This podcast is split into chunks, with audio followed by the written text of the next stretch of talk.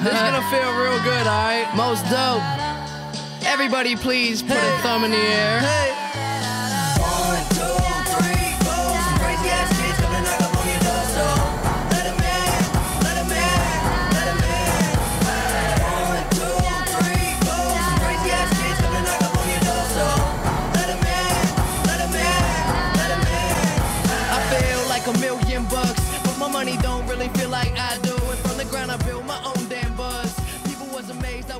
Hey everybody, how you doing? Well, that's good. Welcome to Broad Street Hockey Radio. That's right, BSH Radio. My name is Bill Matz. I'm your director of fun and games for the evening. It is great to be back. We have some actual news, so let's get into it. We might have to like go over an hour or something here. Uh, let's Ah. lead it off with my replacement from last week, Steph Licious D. Steph Driver. How you doing today, Steph? Thank you for coming back. I appreciate you. Always. Yeah, I- I was real happy. It turns out it wasn't my laptop that was fucked up. It was just my charger. Chargers Okay. far less expensive than laptops. Very happy. I think that both the cast and the listeners are incredibly happy to hear you back because uh, I did not do a good job last week. I just listened Ah, to it. come I just listened to it now and enjoyed it thoroughly. Oh, okay, good. From theathletic.com, Charlie O'Connor. Well, hockey's back, sort of. So I'm back to work, which is good in some ways and not great in others. Um, but one cool thing is that, like, while other teams in the NHL have been dealing with, you know, unexplained, unfit to play absences and drama with r- related to COVID and everything, the Flyers have had everyone on the ice all three days. No drama at all. Everything's good here in Voorhees so far. So great news here. The I wanted to ask this earlier, but you just brought it up now. The the Corey Crawford unfit to play designation. Is that just like a COVID cover up? Because it like that sounds to me like he's been on a bender, and now they got to get him dried out before we can get on the Well, the, the thing with Crawford that makes that very weird is that, like, yeah, it could it could be coronavirus, possibly, but there's also the fact that he's been dealing with concussion issues for the past like three years. So Yeah. it's a viable concern that they might have popped back up, but no one can talk about it because no one's allowed to actually report their injuries during this entire return to play thing because which I understand. The NHLPA basically made sure that they negotiated in that like players don't have to reveal that they have COVID unless the players want to reveal they have COVID. So that was negotiated in. That's something that was collectively bargained between the two, which I get, but then it results in weird situations like the Corey Crawford thing where it's like is he sick? Is he hurt? Are the concussions back? What is going on here? And no one can say anything because no one's allowed to. I choose to believe that unless I see a player get hurt on the ice, he's got COVID. That's how I'm rolling. I we'll we'll talk. I I love that you can't report the uh, the injuries simply because people go nuts about like the lower body and upper body thing, and I don't care. I care about the player. I want him back, but until then, I don't care what's actually hurt. I just want to know when he's going to be back. So this will drive even people. This will drive people even crazier, and I'm for that. Last but certainly not least, Kelly Hinkle. So I know that like I'm supposed to be like mildly conflicted or concerned about the return to play. Uh, but I'm not. I'm just like so excited at this point. I'm so excited. Like as soon as they announced that game against the Penguins in like a week and a half, like I'm fucking ready for hockey to come back. I'm so excited. I was very confused about how you got a week and then a week and a half last night when it I was don't- exactly 14 days. Listen, who can who can count? Not me. I Math just is a I want it to be sooner, so I'm just advancing it in my mind. Listen, I'm I'm like, well, here. today I'm today doesn't here count, for it. and tomorrow is like practically t- like a day that already happened. So you know, it's like 48 hours. Exactly. Tomorrow already happened. It's fine. Kelly, I'm right there. Like, I know we're all supposed to be a little conflicted about this thing or whatever, but like, I watch this sport. I watch NFL football. Like, should I be conflicted about these games where these people put themselves at risk of like permanent brain injury all the time and now some other people are getting sick so I should be more worried? Like I don't know. My fiance's been going to work this whole time. Everyone's got to go to work at some point or another. Charlie's back at work. Like should I be more concerned about Claude Giroux than Charlie? No. I've never drank beers on the beach with Claude Giroux. Yeah, Claude Giroux doesn't hang out with us. yeah He's not on our podcast. So like yeah, obviously there's a risk and the players are going to I think play it up more for a, you know, labor negotiating standpoint than than really anything else cuz they're young athletes in the primes of their lives. Obviously they have families and things to care for, but like I don't know. The idea of any I, I just I'm not all that conflicted about it. I'm going to watch hockey. Well, one thing that a lot of one thing that a lot of the players have said so far, which some people on social media have been scoffing at, but I actually think is legitimate, is the players have basically said like we're probably going to be safer in the bubble than we would be if we were just home doing nothing. And I I and I Yes! absolutely believe that's true. Yeah, it's hard not to believe that considering everything that's being done once they're in there. they're going to be tested regularly and they're not going to have to go to grocery stores and shit. I have to do that. Like they don't. There will be no commoners in the bubble. None of us peasants are allowed in the bubble. I know. Charlie's the only one with a shot. Like And I will and I will And he's will not be going. yeah. Oh, I was I was hoping that you would get to Charles. Excuse me. I could go if I wanted to. Can I pretend to be Steph Driver and go? Sure. Oh. Do you really want to pretend to be me? People mix us up all the time anyway. Let's fucking roll with Yeah, it. Yeah, might as well take advantage of that fact. I want to go to Toronto. So, so Let's just go. just to do some explaining though about the media in the bubble. So I am not going. None of the uh, none of the athletic writers uh, from the U.S. are going to the bubble cities. The, uh, the we, we're going to have a bunch of our Canadian writers are going to go, but none of the U.S. writers are going to go. Partially because of uh, like the difficulties with regards to how long you have to quarantine to be allowed in. But the thing is, is that even if you go, even if you are in the bubble, you're not really in the bubble. You are separated from everything else. You're not actually in the player and personnel bubble. You're in what is almost like a secondary bubble where you still sort of have to follow all the same rules pretty much, but you're going to have no direct contact with any of the people actually in the real bubble. And the only additional access you get for going is that you are allowed to watch the games in the press box. But then after the games are done, you basically go to a media room that is closed off from any contact with anyone else, and then you do the press conferences on, you know, Zoom or whatever, just the same way as everyone else who's staying home. So, part of the reason why I don't think a lot of um, outlets are going to be sending people is because there just isn't a lot of upside. Like you're not getting any better access really, aside from getting to watch the games in the press box, which is neat. I, I'm not going to lie, but like, is that really going to make your article dramatically better? Maybe the first couple because you can describe the sights and sounds, but beyond that, once everybody gets sort of used to the new normal, it's it's basically just going to be the same thing as if you were home watching it on TV. So that's sort of where the media is at with regards to the bubble, and that's one of the reasons why when I was told I was not going, it wasn't like a crushing blow or anything. All right, fam. Well, uh, like I said, we have some actual news to get into, and I guess uh, one of the more fun things that have come up over the last few hours, last 24 hours or so, was Alain Vigneault confirmed as a Jack Adams Jack Adams finalist. Adams, I don't know what that was. That was something. Yeah, uh, when I, you know, Jack Adams finalist, Coach of the Year award. Alain Vigneault is a finalist, uh, well deserved. Um, he's he's nominated with Bruce Cassidy and John Tortorella. Uh, I think this team is ulti- ultimately going to be judged by their postseason success because we've been waiting for it for so long. But there's no doubting uh, Alain Vigneault had a hell of a hand in turning this ship around, right? I think it's all him. I, I, I can't. well, yeah. I think mean- it was all him. I mean, there there is a lot of uh, energy given by various players, um, like Kevin Hayes, but just a breath of fresh air from Alain Vigneault. Like I can't imagine anybody else. I know I read I read the Oskar Lindblom article that was on Sports Illustrated today, and I can't imagine like could you imagine Dave Hakstol crying with Oskar Lindblom Nah. after he got the diagnosis? Like that's not Robots that's can't not, cry. I was gonna say I don't know that he's ever cried human tears.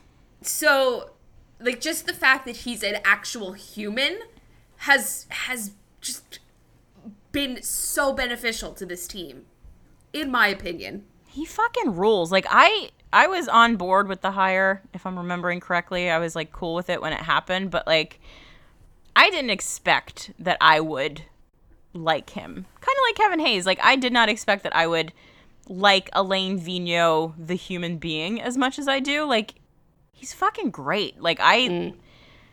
I don't know, this whole culture change top to bottom, like Steph said, it really does I think stem from him and Chuck a little bit too, but I think mostly Vino just because he's such a personality in like the best kind of way. Yeah, I mean, I, I to be clear, I th- well to be clear, I think Vino does has done a very good job, and I absolutely think he deserves to be one of the, if not the winner of the, the Jack Adams. But I do think that fans like Dave Hakstol was Does Dave he suck, Hakstol was not a robot. He just appeared to be to the fans, so he was. Dave Hakstol also was not that great with mm-hmm. his players, but like I do think that Dave Hakstol cared about Oskar Lindblom. I'm not sure he would have been broken up if No, I'm not saying that he didn't care, but like that wouldn't be written in a Sports Illustrated article that they sat in his hotel room. I mean, fair. I guess what I'm saying is I think fans watch coaches and they like they basically assume that the coach is exactly the type of person that they they see on social media and on the bench and in interviews. And like it's not necessarily true. Like I think I don't think Alain Vino's personality like that he's like I think it's part of it. It's part of the fact that he's just a really good coach. Like he's a very good coach. There's a reason why he's gotten five of these these nominations. But like the additions of Matt Niskanen and Justin Braun and Kevin Hayes were just as important in terms of beefing up the roster. The fact that the the the entire team isn't in a state of chaos like it was last year when everyone was getting fired and everybody was terrified they're going to get traded. That's been a big part of it. Like fans like Alain Vino. They get a kick out of him. They like the jokes. They like the fact that he's personable. They like the fact that he seems to give a shit, which is important. But I just don't think, I think we might be overstating a bit Alain Vigneault's impact on the Flyers this year. Not saying that it wasn't there, not saying that it wasn't big, but like, it, I think a lot of fans are falling under Vigneault's spell, and that's great because it's fun to be a fan and do that. But I don't think he's like been the the the primary reason. He's one of many reasons, a large reason, but one of many reasons why the team's better this year. No, I don't and know, when- Charlie. as- you, a- sorry, I was gonna say Charlie glossed over something very important, which is that he's extremely handsome. so I feel that that needs to be. like ob- we'll get into you know Cassidy and Tortorella, but like these both these guys, uh, all three finalists have in common is they're getting good goaltending, which is always what makes coaches look good. At least Tortorella started to get it with uh, with Merzlikins and all that, but. Uh, yeah, beefing up the roster, bringing in you know productive veterans, and obviously Vigneault has benefited from like Provorov coming into his own, Travis Konecny taking next step. Like all these things are definitely benefiting him. But the the fact remains, do I like do I think Dave Hakstol was exactly to his players as he was the media? No. But if you're so guarded that you can never let anyone in ever, that's part of your personality, and there's no way to get along with someone like that in the long term. Yeah. Yeah, I mean, I was waiting for Charlie to say something because Charlie, you know, interacts with No, I- I mean, more than any of us. do, I, but- I, I like Alain Vigneault a lot. I like interacting with him. He's a really enjoyable coach to cover. I enjoy covering him much more than I enjoyed covering Dave Hakstol. And I think, objectively speaking, Alain Vigneault is a dramatic upgrade over Dave Hakstol as a coach in terms of the team being prepared to play, in terms of, you know, just from the start, from, from training camp, from, you know, kind of him laying down the law and making practices more uh, fast paced and, you know, kind of getting the team in a better shape. Like he's done a lot without a doubt. I just I do think that sometimes fans can like their personal view of a coach then colors everything they do. And right now, Alain Vigneault is extremely popular for good reason. But I just kind of wonder what happens in two or three years when the Flyers lose in the first round, when they're expected to go further, and then do all the charming things about Alain Vigneault then become terrible things? Maybe. That's what happened in New York. Absolutely. Absolutely. Oh yeah, and that's that's kind of something I wanted to get into here. Like Bill Barber was the last uh, Flyers coach to win the award back in 01. Well, he is out a season after being named best coach in hockey. You know, Absolute we've travesty. yeah, but no, we've seen Berube turn it turn a team we thought around, and then after a year, he's gone. Uh, you know, Hack made the playoffs in his first year, and then slow, well, not so slowly, really. It was as soon as he scratched Ghost and TK, he became a villain, and that's just kind of the way it goes in a lot of you know hardcore sports cities, but definitely in Philadelphia, we will turn on you quickly. Uh, that's I wanted to look at this. Yeah, it was Meltzer today tweeted. Uh, Alain Vigneault is the sixth Flyers head coach to be named an Adams finalist. Uh, Shero won in 74. Quinn won in 80. Keenan won in 85. Terry Murray, Terry Murray was a finalist but didn't win in 95. And then Bill Barber won in 01. How so the- A- AV, AV joining some good company here. Some uh, coaches who reached the Stanley Cup final. How do we think he's going to fare against his current competition, though, Cassidy and Okay, can I Tortorella? ju- Because Tortorella was walking away with this thing. Can I jump in for a second? How the fuck did Fred Yeah. Shero, number one, only become a finalist once, and number two, never win a Jack Adams with the Flyers? Like, he was by far the best coach in hockey during that era, and he only got one finalist nomination? Like, are you freaking kidding me? It's, he won. He won it in Okay. '74. But, st- okay, so he did. Okay. Yeah. But still, like, come on. This was. He, he should have been a finalist every single season. He was like one of the first guys to acknowledge that the Russian way of playing was good and to take the best parts of the way they play and then combine it with the sheer violence of North America. Like he was a fantastic head coach. He should have been a nominee every year. You know how it works, Charlie. They were good, so obviously it's no longer the coach, even though the coach who made them good last year. Well, no, now he's just benefiting from these plays. That he coached. He already You know how made it goes. he once. coached. Yeah. Once you make them good, that's that, that's it. yeah, you made them good. Unless you Yeah. get rid of all those players and bring in 25 new ones, what the hell did you do this year? Nothing. Nothing. Okay, sorry. Not a damn Apologies to interrupt, but that, that blew me away that he only had one nomination. Oh no, no, that's that's wonderful. I love when Charlie's fired up. Yeah, so Cassidy in Boston. I mean, he won the Atlantic, and winning the Atlantic and not being named the Lightning is a pretty decent accomplishment. Uh, Bergeron, Krejci, and Krug each missed nine games. Obviously, Rask is having a Vezina caliber season, and Halak is looking pretty good too. So he is benefiting from the defense. What do you think of Cassidy's uh, chances of winning this thing? I hate it. I mean, like the Bruins are a good hockey team. Like it's not that wild that they won the Atlantic. It's and not I, that I don't I don't know that like I don't know what he did that was so markedly different from the things he's done before when the Boston's have been when the Bruins have been an extremely good hockey team. So I don't know. I I don't like it. And also, you know, fuck the Bruins. So there's that. So I'm going to disagree with you, Kelly.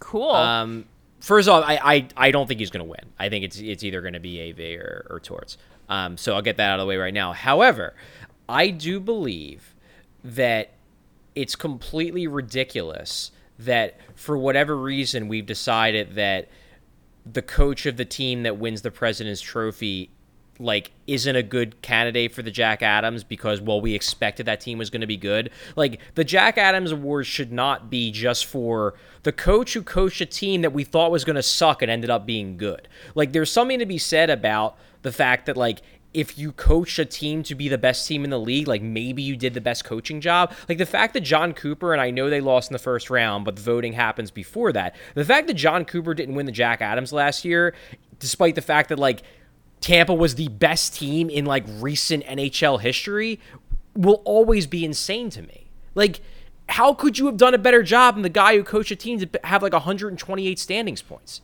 Like, yeah, Tampa was supposed to be good. They weren't supposed to be that good. And I think Boston's the same way. Like, we should normalize the best team in the league thinking that, hey, whoever coached the best team in the league probably did a damn good job coaching. I mean, I, I do buy that. Um, but I feel like with with Cooper, like Tampa not only was good, they were historically ridiculous, which I think is like, you know, different than winning your division because you're a good hockey team. Like I I don't know. I like like you said, he's not going to win anyway, so it doesn't matter. Very true. No, that's I, I do agree. Like, like Cassidy, I I think he did a decent enough job and everything, and I think winning that division, winning the President's Trophy, albeit in a shortened season, is pretty big deal. But I just don't see like a huge difference between what they were supposed to be and what they are. Like, Yeah. I- maybe he is the third best option. I'd have to think about it a little harder. Uh, I, I think, yeah, they just finishing ahead of the Lightning in that division is a big deal. But, eh, it just Tortor. I don't know. Tortorella like has a good story here. There's a lot of shit you can say about Tortorella. Av, I just like him, and I think he's doing a good job. I'm probably too close to be uh, objective about it, but I think he's doing a pretty damn good job. I don't know what Cassidy's doing day to day to make them better than they've been for the previous five years. The only thing I would say about you being too close to the situation with Vigneault is that he's a finalist. So it's not just our perception. Other people are seeing what's happening here too. That's it. No, I mean the Flyers had I what I believe. I think I wrote this in an article back in March. The Flyers had the single largest year-over-year standings points jump of any team in the NHL. So, like, it's a vi- there, there's a viable case for Alain Vigneault beyond he's our coach and we like him. Like, he's objectively done a really Yeah. good job, and I think that in all honesty, the idea of well, I'm too close to the situation, in a sense, that's good. It's good you're you're too close to the situation because in theory you have the most information, the most firsthand information about how the coach actually did. And in a way, the the better a coach did, the more that the local writers and the local fans should advocate for him to win. It's the same way with like MVP voting. Like if you if you watch that player and you think he was freaking awesome and deserves to be an MVP, then like every single writer in that market should vote him number 1 and every single fan should be screaming on Twitter that he deserves to be number 1. And are you biased? Yeah, you're biased, but like that's the that's kind of what you should be. You know, you should be biased because it was your job, whether as a as a writer or as a fan, to watch the team every game, and you should come away thinking he's the best. Like if, if you come away from if you came away from Claude Giroux's 2017-18 season as a Flyers fan and were like, well, he had a good season, but you know maybe he's not the MVP because there's a lot of other great candidates, then he probably didn't deserve to be MVP because you watched him and you weren't convinced. You should if you watched a great player dominate you every game, you should be convinced he's the MVP because obviously he was that damn good. Who else could be the MVP? And it's the same thing with coach in my opinion. So how about Tortorella? When we talked about this early in the year, uh, it looked like he was kind of walking away with the thing. Uh, Columbus was competitive. They were doing well. They were within striking distance of the playoffs, if not in in playoff position for much of the year. Uh, they started to fall off a bit, but now, thanks to uh, the magic of coronavirus, they were in, they are in at least the play-in series. They have a chance to qualify for the playoffs. Uh, they're ahead of like Florida, the Rangers, Montreal in the conference standings. They're sixth in the Metro by points percentage, but it's all about what they lost in the offseason. Uh, you know, they lose deadline additions Duchene and Dzingel, plus Sergei Bobrovsky and Artemi Panarin. Those guys are uh, pretty good. Cam Atkinson and Seth Jones. Cam Atkinson and Seth Jones missed a bunch of time. Werenski and Bjorkstrand missed some time. Uh, like I said, the Elvis dude came in and kind of saved their season in net. Uh, I'm not going to try to say his last name again. The Elvis dude is what I'll call him. Mersley. I think Tortorella still is the best case. No. I mean, here's the thing. I think Elvis was better than Bob this season, so I don't want to hear about that bullshit. Yeah, but that's Like- pure luck. Like. Exactly. exactly. It's pure luck. It's nothing the whole to do sport's with pure the way luck. What does Charlie always coached. tell us? If he was so good, they would have been better than sixth in the Metro. That's all I'll say. Where were the Flyers in the Metro, fam? I seem Second. to remember them being pretty high. You know why? Better coach. Ah. Show me the lie. You can't. There is none. I see no lie. Like, the I see Flyers no lie. roster I just is- have a really hard time wrapping my head around giving someone an award for best coach when the reason you're even being nominated is because your GM failed to do his job. Yes, that's the other thing. Like your general manager couldn't keep talent, so now you're the best coach. That just it feels weird. It feels Because your really team weird. was moderately competitive. It feels. It just It's- feels weird. It's if this like was it. any other coach besides John Tortorella, people fucking love, especially the media, love John Tortorella because But he a is, lot of people hate him. No, I, I mean not. I don't think anymore. I think he's kind of turned the corner into like lovable scamp John Tortorella. Like, I mean, like everybody he knows. could very quickly go back in the other direction. everybody knows that he like saves puppy dogs. He's like a really good quote. Like people seem to like him that cover the team. Like I know Alison Lukan really likes him, but like if it wasn't John Tortorella, if it was like Boone Bob Jackson that coached the Columbus Blue Jackets, like would it be getting this much attention for being such a good, amazing coaching job? I don't think so. Kelly, I wanted to compliment you for last week screaming Boone Jenner can get fucked. and then someone someone reminded you of Boone Bob, Yeah. which reminded me to go and check Wikipedia to see if my edit was still there. Somebody edited it to be Boone Robert Jenner. I love it. So I changed it back today, and then when it said where it says like explain your edit, I put his name, his middle name is Bob, not Robert. His name is Boone Bob Jenner. Perfect. Oh God, I love us sometimes. oh That's, man. listen, did obviously uh, Columbus. Yes, it's the failings of the organization that lead you to believe Tortorella should be, you know, uh, among the best coaches in the league this year. But if you say, okay, the GM didn't do his job, and you look at the roster and go, yep, this isn't good enough, and then they are good enough, isn't doesn't it have to be the coach then? Isn't that just process of elimination? Are Were they, good, enough, though? Yeah. What? Good enough? How? Like in what way? Good enough. Not bottom of the fucking conference. Like, is that the bar for them because they lost so many Yes! players? Yes. Well, that's nonsense. Let's. I don't. I just don't buy that argument at all. I when you lose your five best players and then your two remaining best players miss big chunks of time, I- I'd say he did a pretty good job. yeah. Good job getting your team to the middle of the pack, buddy. I'm real proud. So of I you. think there That's his I think there are two two primary arguments against Torts. Um, the first, which I think Kelly was the one who hinted at this, and she's right, is that I think we as a hockey community kind of overrated a bit the extent of the losses that Columbus suffered because, like, Artemi Panarin, undeniably a huge loss. He was their best player. That's ginormous in terms of the impact it had on on Columbus and on their on their roster quality. So, not disregarding that at all. Sergei Bobrovsky sucked last year, so it's not like losing him really from a year-over-year standpoint had any real impact because all the goalies had, that replaced him had to do was not suck during the regular season, and they were it was at least just going to be a wash. It was going to be a you know you didn't gain anything, you didn't lose anything, and if they were good, then that was actually an improvement, which is how they ended up doing. And then you talk about um you talk about Dzingel and you talk about Duchene, like they were trade deadline acquisitions the Blue Jackets had them for like five weeks. Like most of their season was without them. So losing them really wasn't that big of a loss in the grand scheme of things because they didn't have them for most of the, pre- the previous year anyway. So that's number one is that maybe we overrated a little bit, aside from Panarin, the impact of all these huge losses. Number two, and this I think is is arguably a more compelling case against Tortorella, is that if we weren't doing this ridiculous 24 playoff team thing, the Blue Jackets probably don't make the playoffs. Like, if there is no coronavirus, the Blue Jackets were trending out of the playoff picture when all of this stopped.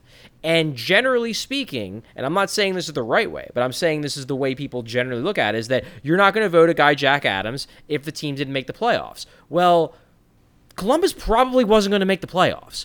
And they get in now because we have 24 teams and fucking Chicago's in the playoffs for reasons. Like, is that why we're going to vote for Torts? Because he happened to luck out and be in a COVID world where 24 teams made the playoffs? Like, that to me is the more compelling argument because Vino's Flyers were making the playoffs regardless of whether the season finished normally or finished weird. They might have won the goddamn division. Maybe I can't. I Oh, can't yeah. remember if they still could have at the Given time. how things were trending, if if if Columbus plays those final, I think they played 70. If they play those final 12 games, chances are they don't make the playoffs. And also, if you want to talk narrative, the Flyers were such an unbelievable mess. And I know that, like Charlie said, Alain Vigneault is not the only or perhaps primary reason why this team was better this season. But you can spin a yarn about that being the case, and I believe that that's good enough. It's a good enough story in the same way that that John Tortorella's story is good enough. Like it's not, it's about as real as that one is. So if we're gonna compare storylines, I think Vino's is better anyway. And like, just give it to us. Yeah. yeah, stop we're asking the goddamn questions. Flyers. All right, we're the Stop Flyers. thinking about it. Give it to me. It's it's us. It's ours. It's been since 2001. That's enough time. Yeah, it's, it's our been, turn now. It's been long enough. Yeah. All right. Uh, We speaking, have so little to be Truly. excited about. I know. It's, we never win any of this. Giroux that year, he should have been MVP. Wasn't even a finalist. Yeah, that, yeah, that Absurd. was insane. All right. We have so little. Just give us this right now. right. Like I need content. I want to be able to call him the best coach in hockey. The end. I'm already doing it. All right. Uh, speaking of, it's been long enough. It's been about a half hour, so we're gonna take a little ad break here. You guys didn't even have to tell me this time. Look at this. And on the other side, I'm gonna ask what the hell this uh, this this catchphrase is for the playoffs or whatever the Flyers are doing. So stick around for that. All right, everybody, welcome back. Thanks for listening to that commercial. I'm sure it was enthralling. So I just have a question for the panel. What the fuck is anytime, anywhere? All I can think of is when Nolan Patrick and Travis Konecny were in the penalty box together, and Travis Konecny is screaming over Nolan Patrick, "I'll fuck you up anytime, anytime." That's all I can think when I see this tagline. if they couple it with that video, perhaps I will come to enjoy it. But like that's it's all. just- That's all I can think. I mean, it's it's equally as dumb as like stay ready and fly or die and whatever the fuck else they used this season that was stupid. So, you know, keep it keep it up with the dumb hashtags, I guess. Why can't we just use be a fucking flyer? Because that has a dirty word in it, and So we're put a an family asterisk enterprise. in there. Yeah, I don't know. I mean, I that would would have been that. good. If this was the spectrum, we'd be getting this tattooed on ourselves with jailhouse tattoo guns. I mean, if it was 10 years ago, it would be on a shirt. They had that stupid Megadeth shirt, for Christ's sake. Like, they would not have run away from that at all. Ugh, good times. that was good times. I mean, we could make it the Broad Street Hockey tagline. Oh, I like how Steph Driver thinks. We can do that. I just it just seems so generic, and it all it reminds me of. And we're not going to spend like ten minutes on this, but uh, it just reminds me of the baseball players saying, "Tell us when, tell us where," and then they were like, "Well, actually, not that." I, I think we didn't say we were going to say yes. We just said, "Tell us when and where," Yeah. and then we'll give you an answer. and our answer is no. I, I think it's fine. I mean, I don't know. I, I, I care very little about these things, but like as long as it's not bad on the on the level of clutch time, I'm cool with it. Hashtag clutch time. Hashtag Buckle clutch up. time was so bad because it was Buckle like the up, baby. least clutch team. Well, it, it, It was so not clutch. it's also like that might not have seemed as bad if they wouldn't have come out with clutch time and then immediately after traded for Andrew MacDonald, and then it was Andrew MacDonald is ready for clutch time. Just the Oh, ultimate God. image, the ultimate like burned into your head image. Like Back with a Vengeance was so good. Cuz they were back with a vengeance. They missed the playoffs and then they had like 9 suspensions in the first month of the season and they made it to the Eastern Conference final. That was a great tagline. It worked. All right, so let's get to a little real news. Um, Mark Friedman I'll call him Friedman, but Mark Friedman. Friedman signed an extension, uh, two-year extension with the club. I think it was 750k. Probably should have wrote that down, but Uh, you know, nice, nice little depth move there, shoring up a position of need. Since you know Wyatt Kalynuk told us to go f ourselves. Obviously, we Fuck need the depth. Um, uh, it seems like a nice move. It's his third season pro. He got into six games this year. They won two of his first three, and we're going to get into that in a second. I think they went four and two with him in the lineup, so maybe we need to work him in a little bit more. Uh, what do we think of this Friedman extension, though? It seems good. I'm into it. He looked pretty good, and we're probably gonna lose Justin Braun because we can't have nice things because they didn't give us any more money. Um, so yeah, if he's if he's gonna be the seven, that's that's fine. He could probably play in for Robert Hagg when he sucks again, which he will. So that's good. I mean, they were gonna they were gonna sign him back. Like it was. I, I, I do think it's going to be interesting this summer, or I guess fall, is when the off season very well might actually happen. I got to get out of the habit of saying summer in that case. Um, but I, I think there's going to be a lot of players who normally teams just automatically throw a qualifying offer to because why not?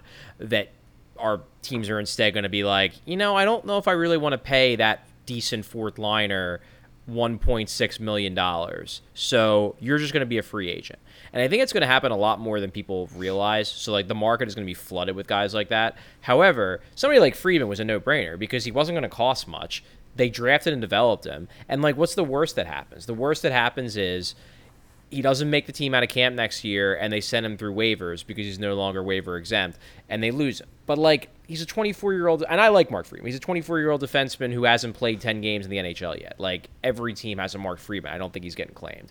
And you're just hoping that maybe he can be a No, maybe, you're maybe he can be a decent third pair defensive for you. I hope he can. I, I like Mark Friedman, but we'll see. Here's the thing. This is what I was alluding to earlier. In his first three games this year, the Flyers beat Washington 3 2. They only gave up one in a loss to Tampa, and then beat Boston 6 to 5. Well, there's our. Uh, he needs to be the sixth in the round robin. I don't see any way Common around. it. denominator. Can't argue with the facts. It's this is just the way it is. That would be fun. I would like him over just, Hagg. So Steph is just done with me. It seems. No, I I was checking to see if I still have a job. Actually, we uh, just got an update from the union. Do you? Who knows? Ah, all right. oh boy. Unclear. No answers yet. I like calling him Freedsy. I think I'm gonna call him Freedsy. That's an extremely hockey nickname, so you might as well. Yeah, I mean he's looked he's looked fine in the you know like like he's played what seven games in the NHL. He's looked fine in Yeah, them. He looked hasn't looked out of place at all. I think he could yeah be a good third pair guy if, if it ever comes to that. Speaking of seventh defenseman, I'm hijacking the show. Go right Uh, ahead. Ghost, like, first of all, I like I, I don't know if anybody else knew that he was going to have another knee surgery. That was kind of a surprise to me. And also, I'm wondering, like, if he'll be good again, or if we're even going to have enough time to find out if he can be good again in this version of the playoffs. I don't know. I'm really not concerned about the surgery. What it sounds like is that it was just like an arthroscopic clean out. From, Yeah. Like scar tissue and cartilage, and that's Yeah. totally. It fine. sounds It's, like a regular not a scoping. or anything. Yeah. Like knees are trash and they need to get cleaned out every ain't now and then. Like I'm not worried about that. That should have had a recovery time of like a week. Yeah, and it, it was seven weeks ago when he said he had the surgery. I guess what Monday of this week is when he uh, had the media availability. Um, he said he was overcompensating for his injured left knee and was having some power and push off issues. How many times did we say this year, just watching him? He just did not look dynamic. He did not look explosive. He did not look like the guy who he did not look like Ghost, and maybe this explains it. Will he able? Will he even have the time to show that he's back to some semblance of what he was? I don't know. Robert Hagg was playing better than him when the season ended. Well, he maybe had that- this. He had that one game back before the pause where I thought, if I'm remembering correctly, he looked pretty he okay. played he played well in that final game against Boston, and then then Yeah. everything got paused and the world got on fire. So Yeah. Good timing there. real good timing there, Ghost. Would you say? So if if we're gonna if we're gonna make a lineup right now, if we're filling it out and it's gonna be your typical, uh, you know, uh, twelve and twelve and six lineup, is Ghost or Hagg the number six? I think it's I don't think you can you can fuck around with making Ghost the sixth to start. Like it's got to be I- I- Hagg, just because you. you Yeah, I, mean, I think it's gonna be Hagg. That said, I'm sure Yeah. they're gonna give Ghost some shots. Like one thing Vino has made clear um, at this first week of, of camp is that like they have the one exhibition game, so that's gonna be a game where they try out a bunch of players and whatnot. But they're they're planning to use the round robin games not necessarily as games where it's like we're going to go all out balls to the wall and try to win every single one of these games. Like obviously they're going to try to win them, but they're not going to use the same lineups or even rosters every single game. Vino is going to use those as kind of testing grounds to be ready for the playoffs. Now obviously they're still going to try to win, but I love. I would expect Ghost to get in at least one of those three games, potentially two. And hey, if he looks like the Ghost of old, maybe he bumps Hagg out. But I think he has to like if Hagg is just Hagg and Ghost just looks decent, I think Hagg keeps the spot. I think Ghost has to dramatically outplay. Ghost has yeah, to beat Ghost him. has to beat him out for that spot. He has to take it. And can Ghost do it? I don't know. I mean, I hope so because Ghost is a higher upside player than Robert Hagg. But from what we've seen of Shane Gostisbehere this year, I'm not sure he can. We'll see. So you just mentioned the schedule, so let's take a look at that right now before we get back to the roster. Uh, they announced uh, July 28th we have that exhibition game against the Penguins. That's a 4 p.m. start. How great is it they're giving us the Penguins right away? Like I'm I so freaking happy. love it. It's so Amazing. great. And I love afternoon hockey. Yes. During a during a weekday. On the on the weekends I don't like it, but weekdays I love it. I'm pumped. I'm so excited. Then they have uh, Sunday, August 2nd against the Bruins. That's a 3 p.m. start. Then, of course, they have the Caps on the 6th and Tampa on the 9th. Both those times are TBD. Uh, it's it is a good time because it's four games and only three of them count. It is a good time to figure out what's working. It's not like they have a full camp. It's not like they're going to be able to have full practices or anything. It, it, everything's abnormal at least they're not in the play-in round. Like this, Yeah. this thing is very beneficial for them. That they're the four seed. If they go zero and three, nothing matter. changes. Yeah, that's the thing I love the most about this, and that's why I love so much that Vino is essentially treating all of them like practice games because if they lose all of them, it absolutely doesn't matter. So cool. Might as well fuck around and see what works best because we're gonna need it when things are actually counting. Didn't I say that? Didn't I say they were going to treat them like they were preseason games? You probably did. I feel You're like very I did. smart and good. Thank you. You're welcome. Well, some of the names we could be seeing, at least maybe in that exhibition game, uh, when the roster came out, there are a couple interesting names. Some of them we might be seeing. Frost, The Germ, Twarynski, Zamula, Friedman, Ustimenko, all among the initial Phase 3 training camp invitees. Obviously, when the rosters get trimmed, some of those guys will not be around. But some of the names are intriguing, and maybe the coaches just have a hunch about potential black aces. Uh, Ryan Kennedy from the Hockey News made a list of the top 10 prospects to get invites to camps, and our boy Zamula made the list. I'm Is there, really is there any see- chance we see him? I was I ki- there could be. I'm really excited to see him. I think that this is a fun new addition. It is, and like I don't think it's completely out of the realm that he comes in and just like fucking crushes all of the practice time and looks so good that perhaps he is the one bumping out Robert Hagg and not Shane Gostisbehere. It would be absolutely wild, but it would be super fun. So I would be on board for it. Yeah, I, I I know, Charlie, I don't see it know. happening. I, I think he could make the roster because so one thing you have to remember is Yeah. that right now the Flyers have 34 players at camp. They have 30 skaters, they have four goalies. I believe they have to get down to 31 players period to be on the actual active roster. Now, I think everyone, like all 34 players can theoretically go to the hub city if they want to. Um, but then again, the Flyers like will have a limit of the amount of people that can actually go from their organization, so they might not send everybody. Um, I I could see Zamul making it. I don't think he's gonna play, but I guess you never know. Um, one thing I do want to rant about, and I really hope the Flyers don't fall into this trap yet again. Like Uh oh. I guarantee you that Carsen Twarynski is going to look good at this camp. You know why? Because he always fucking looks good at camp. Let's not get fooled by this. He's not actually good enough to be a contributor in the NHL playoffs. I don't care how good he looks in camp. Fine, put him on the roster as a black ace, but like let's not get into this whole thing where we get fooled by two good weeks of Carsen Twarynski and then put him in NHL games. Like let, let's let's not do this again, please. I just think uh, like he made it because of the limited amount of time that the coaching staff had and he was just a guy that they liked. And when they found out more about other players he got bumped out. Uh, when you look at what they have in terms of who's going to be active TK Coots Jake G Hayes JVR Laughton Farabee Pitlick Raffl and NAK that's 11 of the 12 active forward spots right there so you have Frost, Grant, Thompson, and Bunnaman. All them have a leg up on Twarynski, you'd think, right?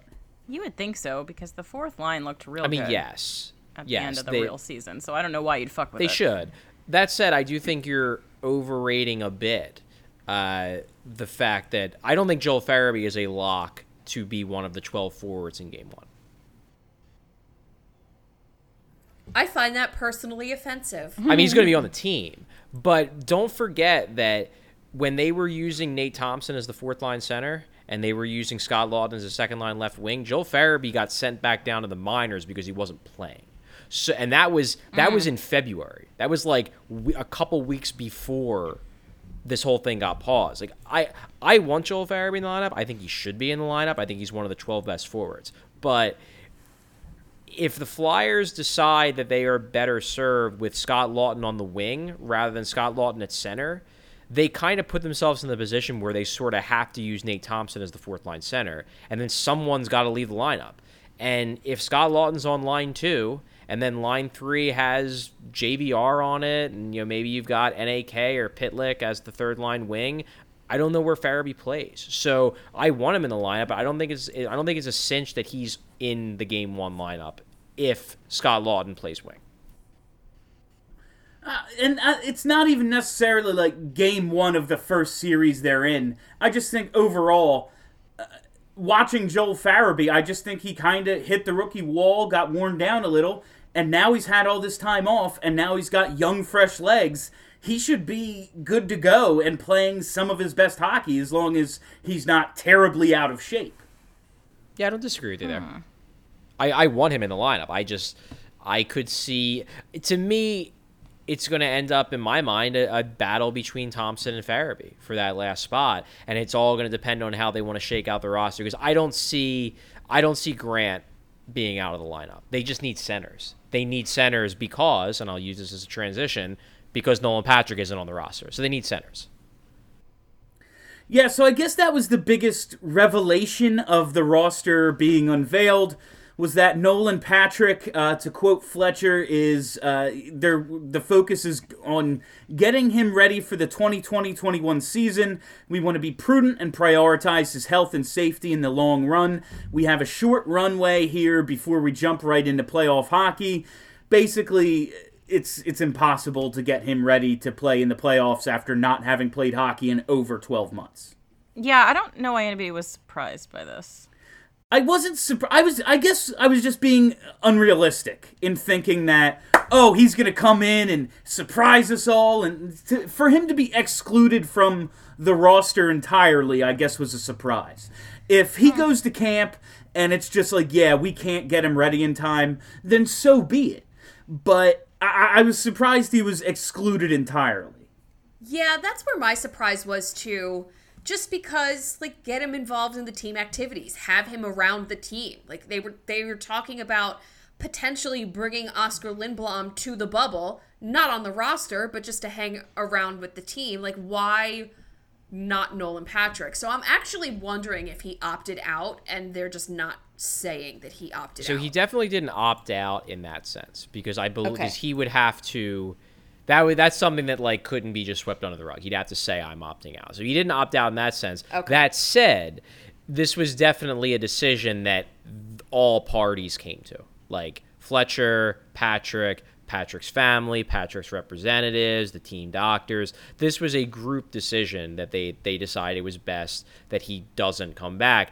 And based on what I had heard in like May and June, that wasn't a foregone conclusion back then. Like there was still there was mm. still thought that Nolan Patrick might be able to play in the playoffs. So like this this doesn't strike me as something where like the team mandated to Nolan Patrick that we don't mm. think you should come back. This was very much like a let's talk about it as a group and decide what we think the best course of action is. And as a group, they came to the conclusion that they think it's better if he focuses on trying to get back for to, to 2021. But like if Nolan Patrick was, I think, chomping at the bit to be back for this playoff run and felt like he was 100% ready to go, I think the Flyers would have supported that. But I feel like the fact that he's not there, I think Nolan Patrick and Nolan Patrick's contingent around Nolan Patrick feels like his best course of action is not to be here. Yeah, it's. Uh, listen, it's gonna it's gonna be an ongoing thing with him. Um, I'm remaining optimistic that he just shows up to camp, looks like he's supposed to look, and boom, three C it is. Problem solved. But as we're seeing, without him in the lineup, and he hasn't been there all year, so it's not like this is a new adjustment. But without him eh, holding down that 3C spot, without a designated third center, it is kind of uh, it's it's just a little more up in the air about what they're going to be able to do. Do we move Scott Laughton over? Does he play center? All these things. So we'll just have to see how it plays out. But much Brains like are such bullshit. what? Huh? Brains are such bullshit. Oh, brains. brains. True. Bullshit. But back to like the beginning of the show, talking about everything that John Tortorella has had to deal with. Alain Vigneault has had to deal with Nolan Patrick just not playing the entire season and Oskar Lindblom getting cancer and still has had the success. So I don't want to one up injuries and illnesses, but I'm just saying Vigneault has had to deal with more serious ones. Yeah. No, and I mean the the the, the Lindblom news in particular because the Patrick thing was weird because he just was never there. Like he was there, he was with the team, but he was never playing. Like they they lost Oskar Lindblom, who was in the midst of a what was clearly a breakout season. They lost him midway through, and they were a better team in the second half without him. And I'm certainly not saying that's because they lost Oskar Lindblom. I'm saying that imagine how good they would have been if they had Oskar Lindblom, in addition to mm. the dramatic improvement they made in the second half. Breaking: Charlie O'Connor advocates for the release of Oscar Lindblom. Fucking athletic, man. It just rots your brain. Subscribe though. It's it's decent. But seriously, like imagine how good this team would have been if Lindblom wouldn't have gotten sick and Lindblom still would have been in the top six all year and would have finished with 25 to 30 goals. Like this, I think about it all the time. was All this team was already time. one of the best teams in hockey over the second half. Imagine how good they would have been if you spot them another top six winger. Ugh, God damn it. I think about it all the time. All right, what else do we have here? Uh, we talked about the defense a bit. Um, Braun and Myers are good to go, right? Yeah, yeah. And well, Myers is healthy. Myers has been healthy for months, um, so that's no big deal. And Braun, I, I can't imagine he wouldn't be on the you know in the game one lineup whenever that is. I think it's August 11th. Vino and his players have mentioned that quite a few times so far this week. Um, but I mean, Braun plays a role. You know, he's good on the penalty kill. He's um, he's a strong defensive defenseman. Like he's a no brainer. He's just a good role guy to have in the in the playoffs, and he's been in the playoffs quite a few times. So I'm sure the young guys are going to pick his brain about what it's like. Um, so yeah, both those guys are there, and then the real the real question in my mind is Robert Hager Ghost. That that that's the defense question, which we already sort of talked about. But yeah, It's this Hager Ghost thing. I hate it because it's an internet thing. Like I just like Shane Gostisbehere, but I'm willing to say like he's been playing poorly. But goddamn, do I just want him to come in and be awesome? Like just be awesome and put this thing to rest forever. Me too. And like, also, that would be like- the best thing for the team. The dynamic of Ghost Braun is better than the dynamic of of Braun Hagg. It just is. Well, it's interesting you say that because I'm I worked on an article today about this this idea of the lineup. It should be out tonight or tomorrow. Um, but uh, interestingly enough, the uh, the Ghost Braun pairing in their limited time together was not good, and No, it was not. And I'm not saying that it can't be good, but it just wasn't. And like to me, if, if you're going to get Ghost in the lineup, the, the pairing that actually worked quite well involving Shane Gostisbehere was Ghost Myers. That pairing actually, that pairing yeah. clicked. That pairing worked quite well. But understandably, and I totally get it, the Flyers really like that Sanheim Myers pairing, which they uh, they should. I mean, it's it looked like a great second pair the second half of the year, and plus you're giving both of these guys, Sanheim and Myers, experience in a legitimately important role in the postseason. And I think that that's something that probably would pay dividends down the road, even if the Flyers don't go on a long playoff run this year. So I get why they want to do that and why that's probably going to be the second pair. But if you do that, then you're left with Braun and someone. And the hard truth is that Hagg Braun was better than Ghost Braun. So Yeah.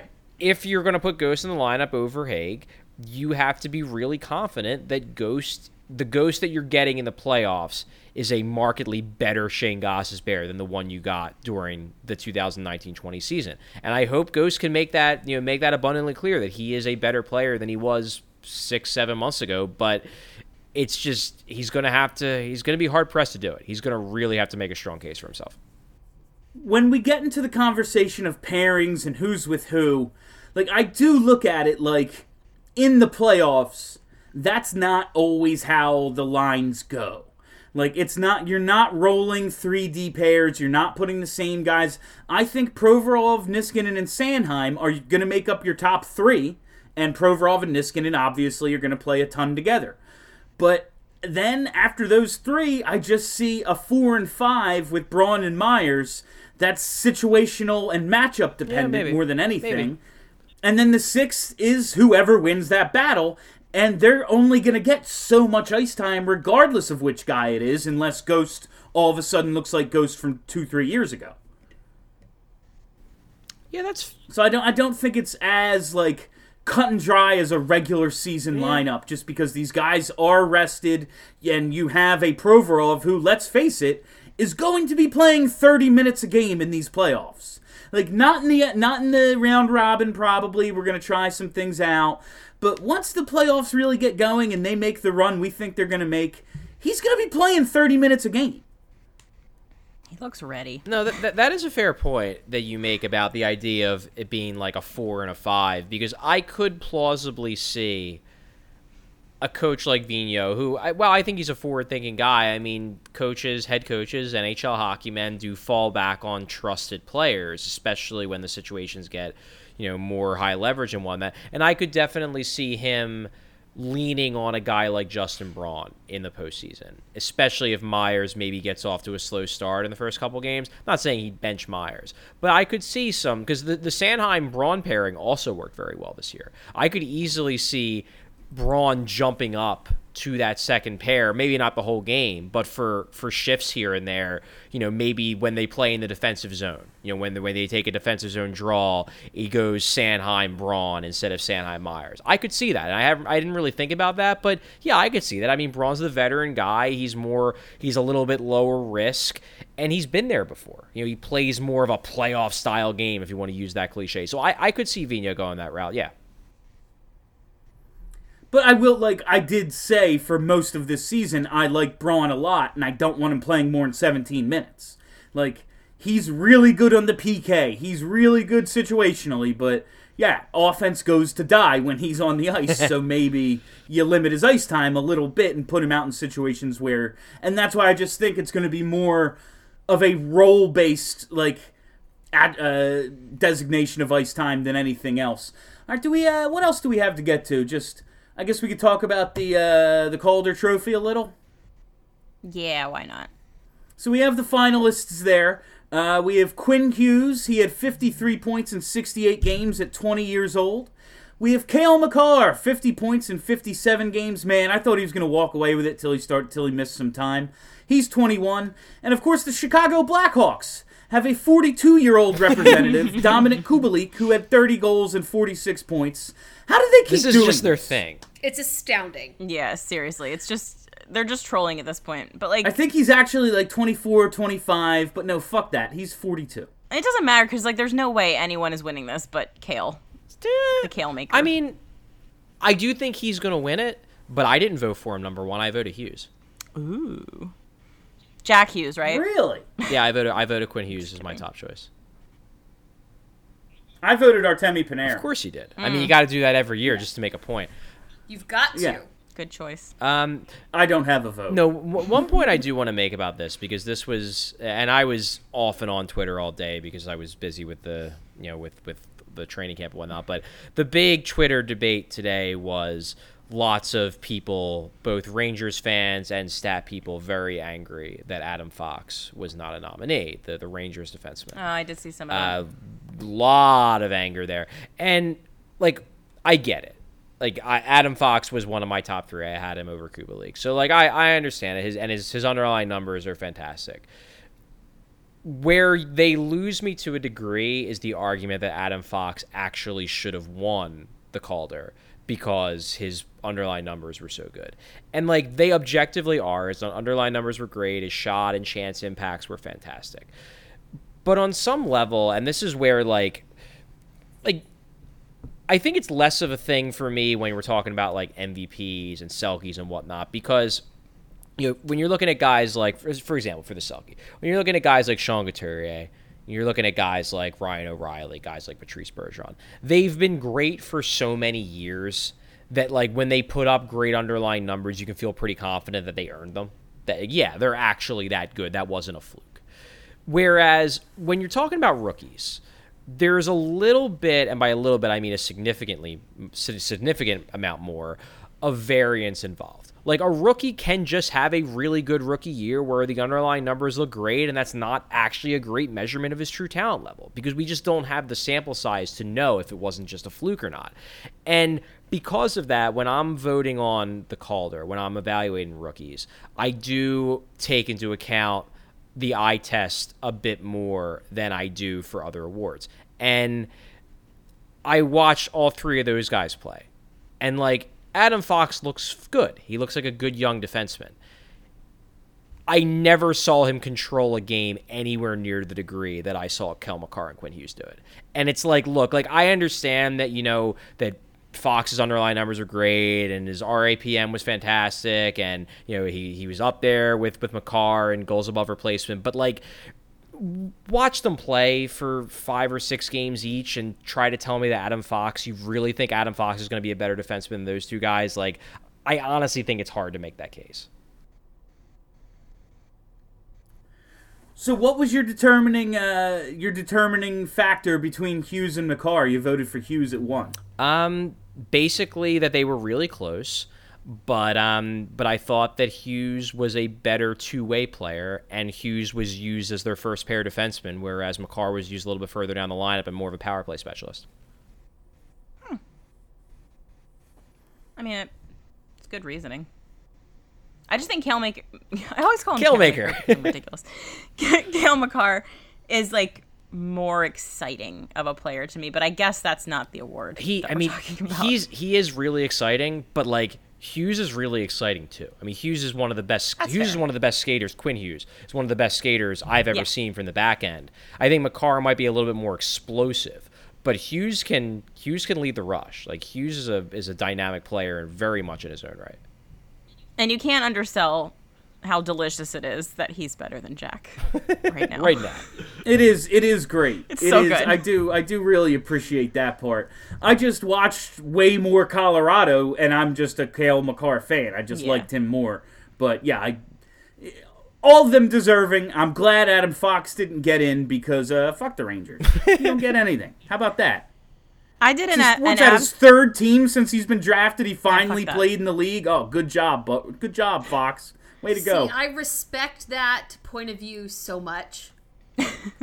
Thank you. I did an Steph, Avs I wanted to podcast the ask other you- day. Oh, sorry. Steph, now, Steph, I wanted to ask you, Brian Boyle. You hated Brian Boyle. Dude. I said I had no reason. Yeah, I just Oh. That was a wild him. I one. hated him. No, the, the fact that you were like, and then he got cancer and he beat it, so he's good. I thought that was especially funny. Like, Listen. yeah, I really didn't like him until he got terminally ill. That's not what I meant to say. I know it's not. It's just what I thought you were about to say, and I was like laughing preemptively. Oh my god. No, um, I liked him on the Leafs, but it was like right. It was while I was in the middle of still kind of hating him and really struggling with maybe he's not that bad of a human, not hockey player. Yeah. Like I just hated him so much. Yeah, Brian Boyle. All right. Uh, is that it? Do we have anything else? I, I would just like to say that I was on an Avs podcast and they suggested that the most fun outcome for all of this would be an Avs Flyers final, and I can't agree more.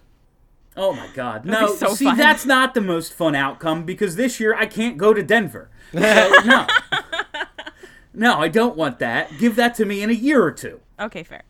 Yeah. I still don't like Nathan MacKinnon. Oh yeah, that was another Yeah, one. that was another Another one I can't one. wrap my brain around. And like Kelly, it's especially offensive to me because the guy's been on Trailer Park Boys. he has. Sweet Nova Scotia boy. Everyone up there loves him, so he must be good. Must be Oh, good. God. Yeah. All right. And that is all the time we have for you on BSH Radio this week. Thank you all for listening. Thanks for hanging out. If you haven't already, hit that subscribe button. Search Broad Street Hockey wherever there are podcasts. You know what to do. It's a whole thing. It's super easy. Just search Broad Street Hockey, like I just said. Hit subscribe. Boom. You get this shit delivered to you. Real easy. Don't even have to go looking for it. All right, that's it. For Charlie and Kelly and Steph, my name is Bill Matz. Have a great week, everybody. Are you ready to talk about sports? Who's